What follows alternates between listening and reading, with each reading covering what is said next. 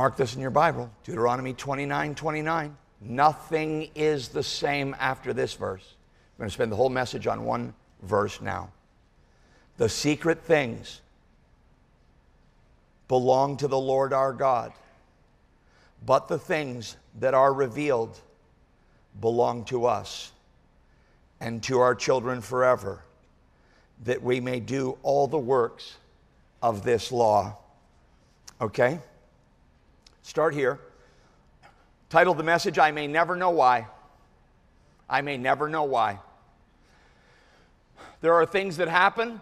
There are things that go down. There are things we see. There are things we feel. There are things we experience. And it is very painful not to know why that was allowed. And in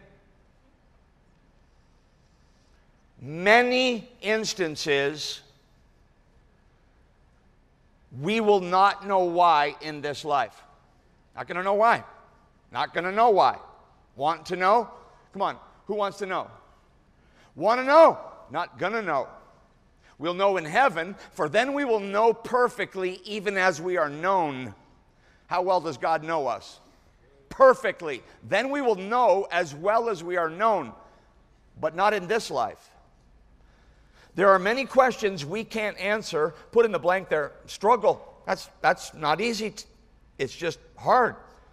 A secret here in the text, the secret things, means hidden, opposite of what God reveals. Not, listen, jot it down, not available for knowing by any means. Can't know it, can't find it out. Now, there's a lot that we can know. We get wisdom in regard to trials. James 1 5 says, If you lack wisdom, ask. We get wisdom through life experience. Proverbs 3:13 says, "Blessed is the one who finds understanding." We get knowledge gained through uh, other people challenging us. Proverbs 9:8 says, "Rebuke a wise man and he will love you for it." I've often taught in this church that the hardest part of hardship is its duration. It's not what happens to me, it's not who is involved, that's not the hardest part. It's not when it happens. Really, the hardest part of any hardship is how long is this going to last? When will my prodigal come home? When will my finances not fail?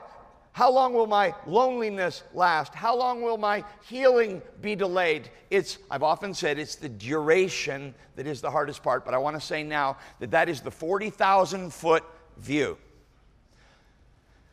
If you actually land the plane and go sit face to face and have coffee with the person who's in the middle of it, I would say that the file is how long is it going to be?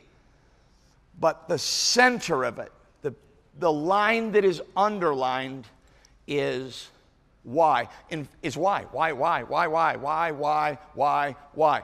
In fact, when is a question that you ask when you've given up on why? People say, well, how long is it going to last? How long is it going to last? The only reason they're asking how long it's going to last is because they've given up on knowing why it's happening. If we knew why it was happening, we wouldn't nearly be so concerned about how long it lasts. So, the bullseye of perplexity for people of faith as it relates to what God allows is this question why? When I was a young pastor, I heard Chuck Swindoll tell the story, and I've told it maybe here before many years ago of a young missionary named Glenn Chambers, who, before I was even born, announced to his family that he was going to the mission field. And he was so excited, and he raised his money as missionaries did so much back then, and he got his prayer support, and he got his passage for transportation. He was going to Ecuador, and, and finally, as a single young man, he uh, after the Second World War, he boarded a plane and he got so excited he got to the airport and he realized he hadn't said what he wanted to say to his parents. So he quick tore a piece of paper out of a magazine and sketched them a little note Love you, so excited. I'll contact you as soon as I can. Please pray for me. Love Glenn. Put it in the mail and got on the plane before he ever made it to Ecuador. An Ecuadorian mountain reached up in the middle of the night and pulled down that plane and he died. Never made it to the mission field. But the letter he wrote at the airport made it to his parents. And in God's sovereignty, somehow, the piece that he had torn out of a magazine, the note was there, but the printed, single printed word on the page was this word Why? That is the question that hits the hardest, hurts the most, and lingers the longest? That's the question that pounds away at authentic faith. Why? We struggle with the concept of God having secrets because it settles with finality our minuscule role in His infinite plan. You know, we tend to kind of want to think that I'm a, you know, I'm a, I'm a mom, and mom's a big deal. Come on, man. Mom's a big deal, man. Right, men? Hey, hey, is mom a big deal, man? That's a big deal. Mom's a huge deal. That's probably the biggest deal. And, and, and the Bible says that a woman is saved through childbearing. There's such, it's a beautiful thing.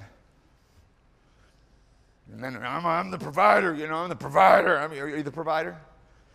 You're kind of a big deal, aren't you? I think you are. You've never been anything but kind to me. We tend to